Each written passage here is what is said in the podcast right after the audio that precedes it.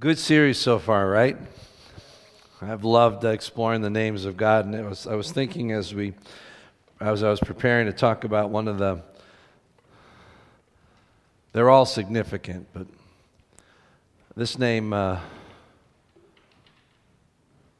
requires humility to really understand. And as I was thinking about that, it occurred to me that, you know, we might fall into the trap of just like treating these names as um, a smorgasbord, a buffet, you know. I'll take El Shaddai.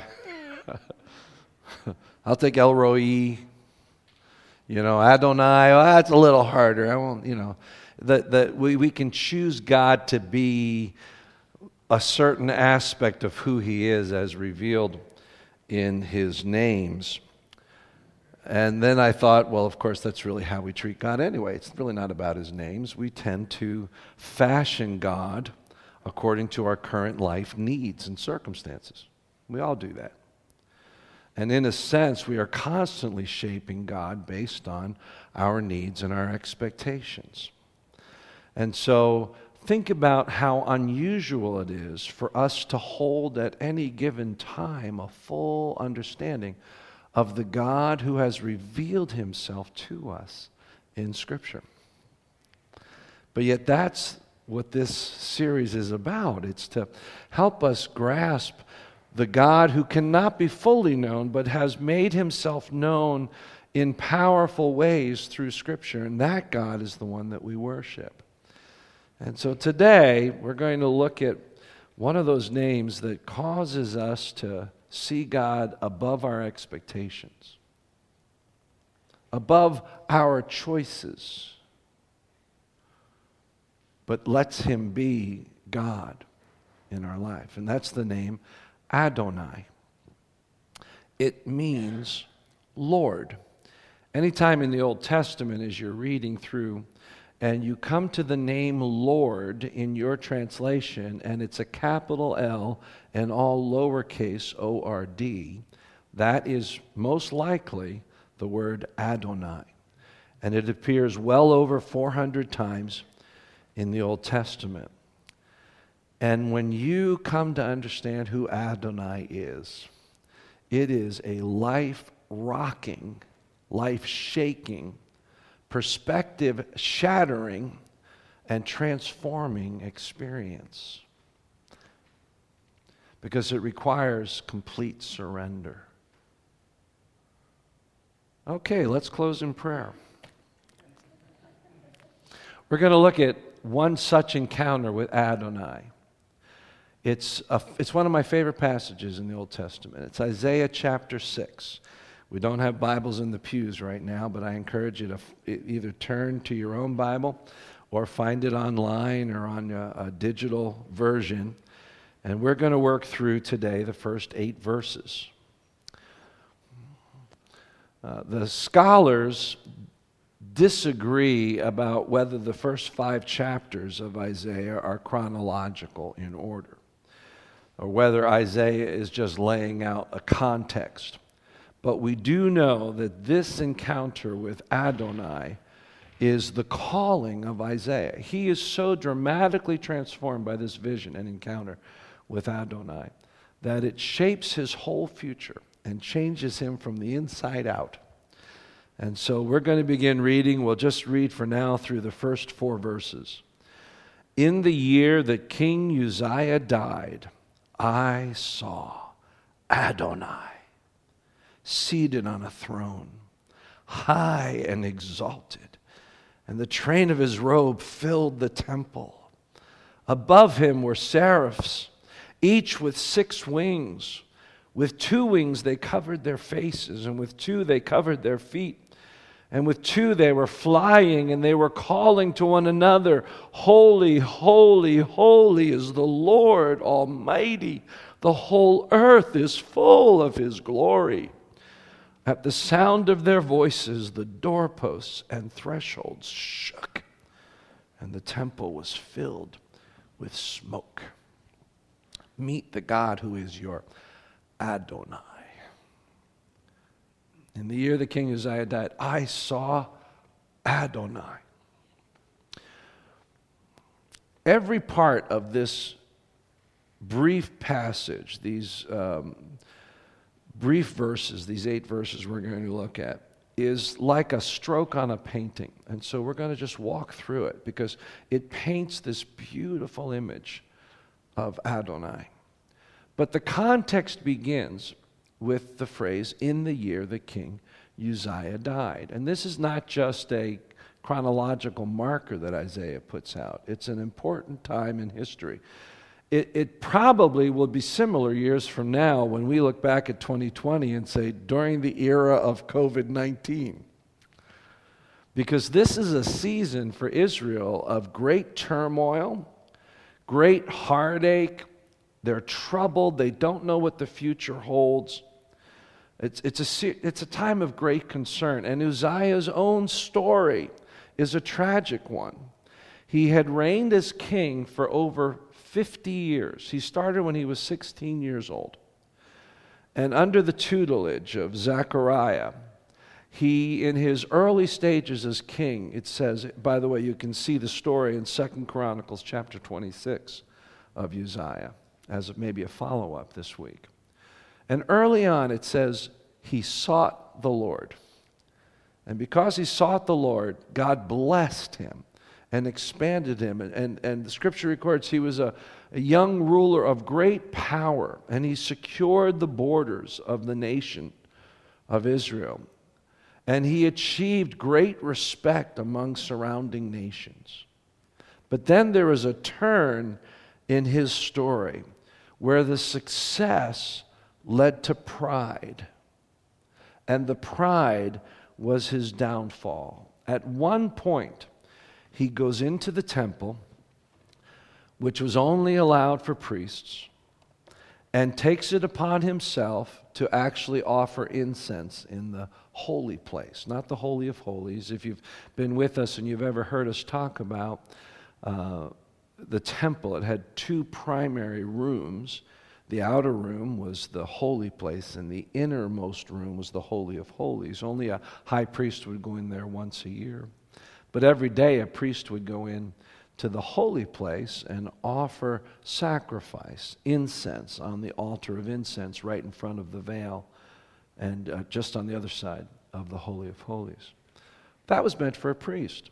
Now, this is fascinating because Uzziah was in his way of thinking, honoring God. He was doing what he saw as a good thing, but it was a horrible thing because it was not his to do. You see, he had gotten prideful enough that he saw himself as in partnership with God, but forgot that Adonai required submission to his ways. And he started thinking, I, I can improvise here. See? Success and power is one of the greatest threats to true submission to God that we can ever experience. And this caught Uzziah. And the tragic end is that God judges him and he dies a leper.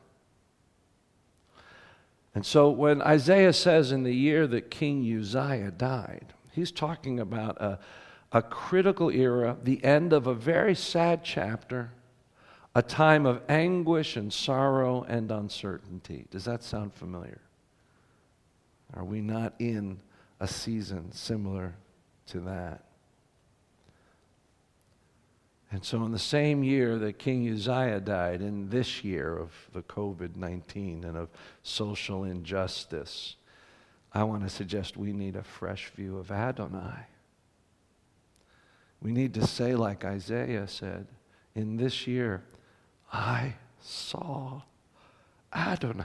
I saw the Lord. Let's just work through stroke by stroke this painting that he creates for us. First, I saw the Lord high and exalted. Everything about this description is meant for us to see God, Adonai, as the ruler and master of everything.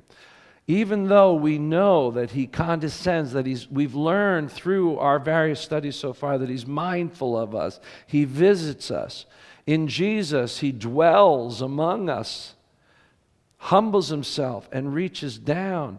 It is also true that he is other, he is high, and he is exalted. This is about his transcendence as God. It is not either or, it must be both and seated on a throne. This is about his absolute authority over all things. The train of his robe filled the temple. This is why we suspect Isaiah was a priest, not just a prophet, because he likely had this vision when he was in the holy place, where Uzziah had committed his sacrilege. That very place God shows up as the God who is to be worshiped, and why Uzziah's transgression was so extreme. Right? The train of his robe filled the temple. This is about his majesty. Above him were seraphim, beings created to worship God, worshiping creatures. And in order to worship him, they had six wings. With two, they covered their feet and with two they covered their faces. This is about humility. This is about not walking in our own ways. And with two wings, they're flying around. And then we hear this chant, this spoken word that is being spoken around the throne as they call out to one another. And this is what they said. If you're in the room with me, let's say this together. Holy, holy, holy is Yahweh of hosts. The whole earth is full of his glory. Holy means set apart and sacred, sinless. In the Old Testament, when they use the word holy, holy, that means absolutely holy or the most holy. It is unheard of to say holy, holy, holy. That's like saying holy to infinity. This is saying that God is so set apart, so sacred, so untouched by sin, so separated from sinfulness, that there aren't enough words to describe that beautiful state of purity in which He lives. Now, I want to just dwell here for a minute because you might think that this was a, a song that was just sung for this particular moment and at this particular time. But we know something about these creatures, and we know something about this spoken word that, that Isaiah heard. And we learn more about it when we go to the book of Revelation, chapter 4. This is now centuries after Isaiah witnesses these worshiping creatures declaring, Holy, holy, holy is the Lord Almighty. The whole earth is full of His glory. John is caught up into glory. And there he is standing and he sees that very throne of God that Isaiah saw centuries earlier. And this is what we hear him say beginning at verse 6. In the center around the throne were four living creatures, and they were covered with eyes in front and in back. The first living creature was like a lion, the second, like an ox, the third, the face of a man, the fourth was like a flying eagle. Each of the four living creatures had six wings, which covered their eyes and all around, even under their wings. Day and night, they never stop saying, and, and what is it that's being said around the throne of God? Holy, holy, holy is the Lord God Almighty who was and is and is to come. Now, I want you to think about this. God created beings who serve no other purpose except to forever around his throne worship him. And what is the theme of that hymn that God is hearing right now around his throne that the angels are singing, the seraphim are singing. Holy, holy, holy is the Lord Almighty. The whole earth is full of his glory. Verse 2 Holy, holy, holy is the Lord of hosts, who was and is and is to come. Some of my hymn loving people, who I'm a hymn lover too, don't like songs of repetition. But that song is being repeated for all of eternity around the throne of God. There's no verse, there's just this beautiful refrain. And I want you to think about this. God could have chosen any part of his character to have sung around his throne. What would you have chosen? I'd have chosen his love, right? His grace. Oh, praise God for God's grace and forgiveness. He chose his holiness. You see, God's holiness needs to be as important to us as it is to him. Otherwise, we're not worshiping the God who is, we're worshiping a God of our own making. And we may call him the Christian God, but the fact is, he's just another idol. Adonai says, I want you to know that I cherish my holiness. I created beings who do nothing else except declare that in my hearing. Wow. The thresholds of the temple shook. this is a complete full sensory experience of Adonai, right? So now let me just ask you a, a, question. How many of you have ever had a, an encounter in worship or maybe in the Word of God or in a moment where you experienced God in a, profession, in a fresh and profound way and it marked you, it changed you in a way that your life has never been the same? Anybody here? Maybe online just hit a like or something to let us know you've experienced that. Right. This is exactly what happens to Isaiah. We're going to read the next verses and see what this encounter with Adonai brings about in his life, beginning at verse 5. First words out of his mouth Woe to me! Just paraphrase. Oh, crap. I am ruined. I am a man of unclean lips. I live among a people of unclean lips, and my eyes have seen the King the Lord Almighty. This is his first response.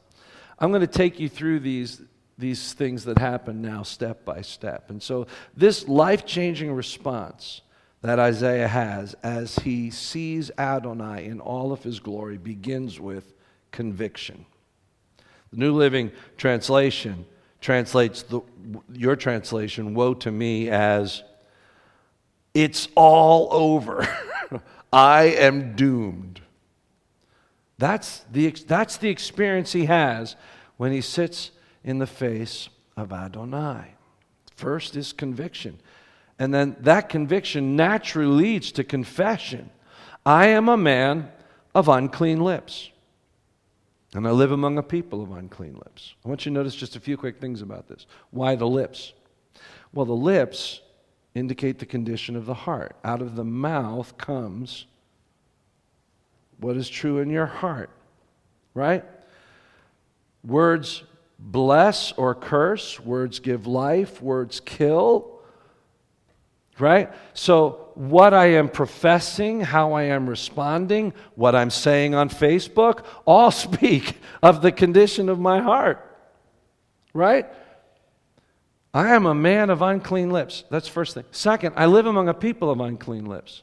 Note that Isaiah has no problem also confessing the sins of his nation, of his people.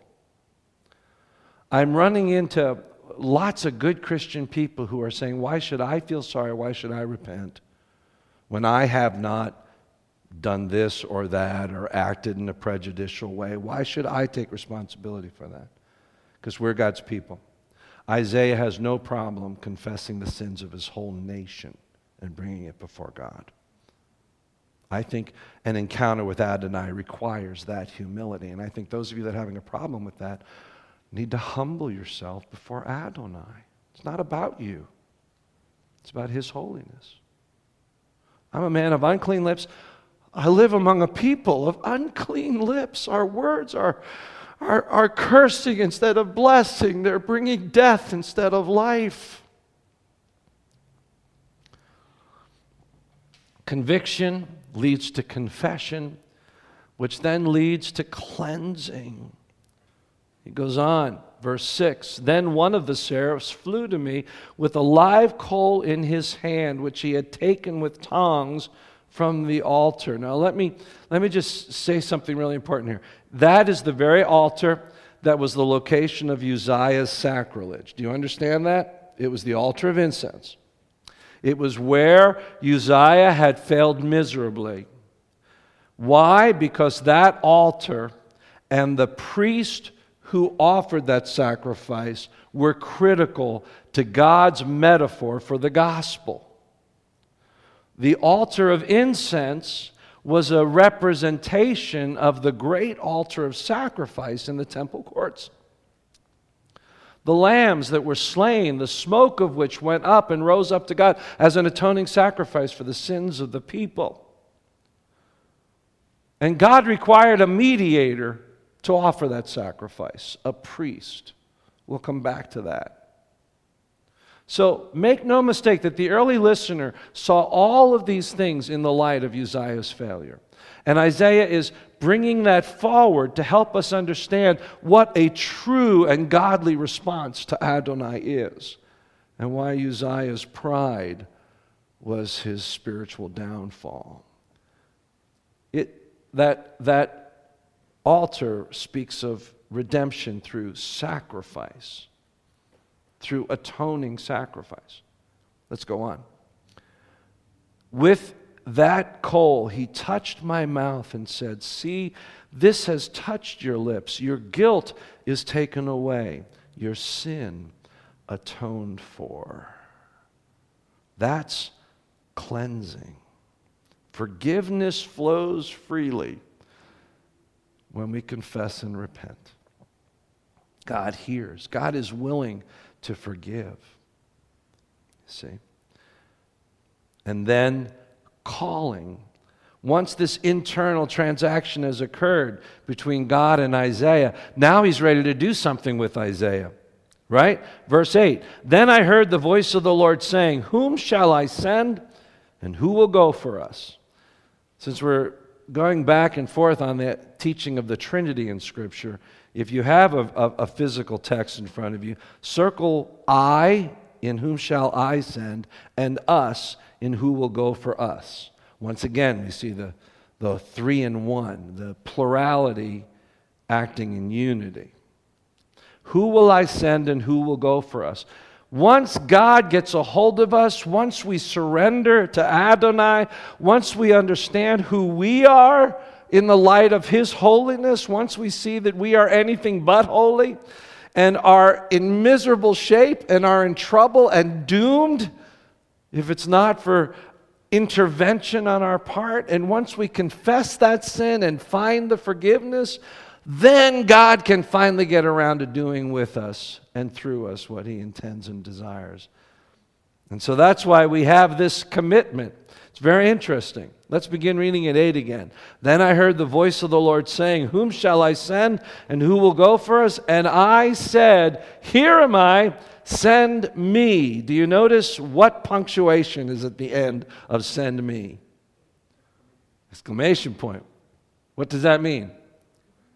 He's very excited about it, right? That's the change that has occurred. So we have conviction, which leads to confession, which brings about cleansing, which allows God's calling, which leads us to a commitment to be a part of what Adonai has for us. And then Adonai commissions, and God said, Go. And if you read the rest of the chapter, what you see is that God calls Isaiah into one of the most difficult ministries of anyone in the whole Bible. He is called to do the type of ministry that was to speak about God's impending judgment against a group of people who were all going the way of Uzziah. Tradition tells us that he was so unpopular in his message that when they did finally kill him, they stuck him in a hollow log and they sawed him in two. That martyrdom is referenced in Hebrews chapter 11. How could Isaiah say yes to this call when God, right at the front end, says, Hey, this is going to be hard? Because he had seen Adonai. Adonai had changed him forever. He could think of nothing more glorious than to surrender to that God. Now, I want to just end by acknowledging that one of the true names of the Old Testament God that is carried forward into the New Testament and is referred, referring to Jesus Christ is this very name, Lord. It's Kyrios in Greek. But it is one that we see Jesus referred to over and over and over again. And before we go forward, well, let's go forward now. Let me, let me read one section of Paul's letter to the church at Philippi. It's Philippians chapter 2. It's a very well known passage. But I want you to hear this now. And as you are, would you think for a moment through Uzziah's failure? Because he was worshiping God as he thought he was, but he was not honoring Adonai. And that made him not worshiping the true God. We think about that. We think about all the aspects of the temple and the cleansing and who Adonai is. And now let that be your filter as we begin reading at verse 6, Philippians 2. Who, being in very nature God, did not consider equality with God something to be used for his own advantage. Rather, he made himself nothing by taking the very nature of a servant, being made in human likeness and being found in appearance as a man, he humbled himself by becoming obedient to death, even death on a cross. Therefore, God exalted him to the highest place and gave him the name that is above every name, that at the name of Jesus every knee should bow in heaven and on earth and under the earth, and every tongue confess that Jesus Christ is Lord to the glory of God the Father. When you read this early hymn of the Christian church that Paul has included in his letter to Philippi, you see Jesus everywhere in the sixth chapter of Isaiah. You see him everywhere. He is the priest in the temple the only one who can offer the worthy sacrifice for us. He is the true and great mediator between God and man, and there is no sidestepping him. There is no human being that has accomplished so much that they can approach the throne of Adonai without going through Jesus. He is the priest, He is the sacrifice on the altar. He is the true Lamb of God whose death would take away the sins of the world. And ultimately, He is high and exalted. He is Adonai seated on the throne, and the whole earth is full of His glory. Imagine this moment when the Son of the Trinity humbles Himself. Imagine now how great that condescension was when you consider the glory and holiness of Adonai what it took for him to take on flesh and dwell among us. Imagine now the depth of that sacrifice in itself, let alone death on the cross. And imagine that having accomplished that great sacrifice that made it possible for sinful, unholy men to come into the presence of a holy God, redeemed and loved, so that he will then become our El Shaddai, and our El Roi and our Abba and all these things. Imagine that sacrifice. And then, because of that, God the Father exalting his Son, giving him the throne. Imagine a moment when God, who sat on the throne, when Isaiah saw him, stands, steps aside, and allows Christ, the Son of God, to sit on that very throne so that now every knee bows, every tongue confesses that Jesus is not just your Savior, He's not just your buddy, He's not just your forgiver, He is your Lord.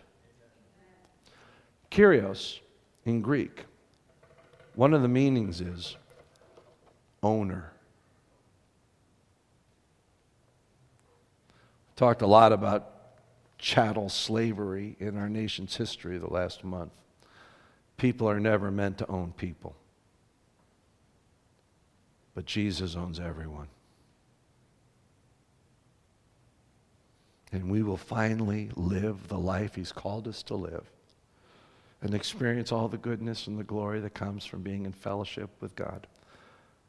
But it begins with understanding His ownership of your life.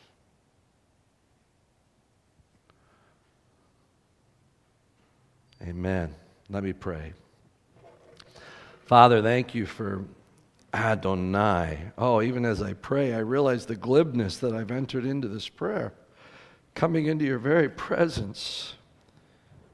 But thank you that now we don't just come into that outer place with fear and trembling, but because of Jesus, the veil has been torn away, and we can now come boldly before Adonai we don't come arrogantly. We don't come deservingly. We don't come in our own strength. We come through Jesus, but we come and receive mercy and experience your presence in new innocence before you, having been made holy by the blood of Jesus. Now you welcome us. And that place that was feared by men, the presence of a God who was holy, holy, holy, now becomes our cherished place as your people. Thank you for that, Father. We honor Adonai, but we know above all things, because that Philippians 2 passage ends, that when we acknowledge Jesus as Lord, this gives great delight to God the Father, to the glory of God the Father. The Father is so honored now that we acknowledge Jesus as our Adonai, as our Lord. And so we do that afresh this day. In Jesus' name, amen.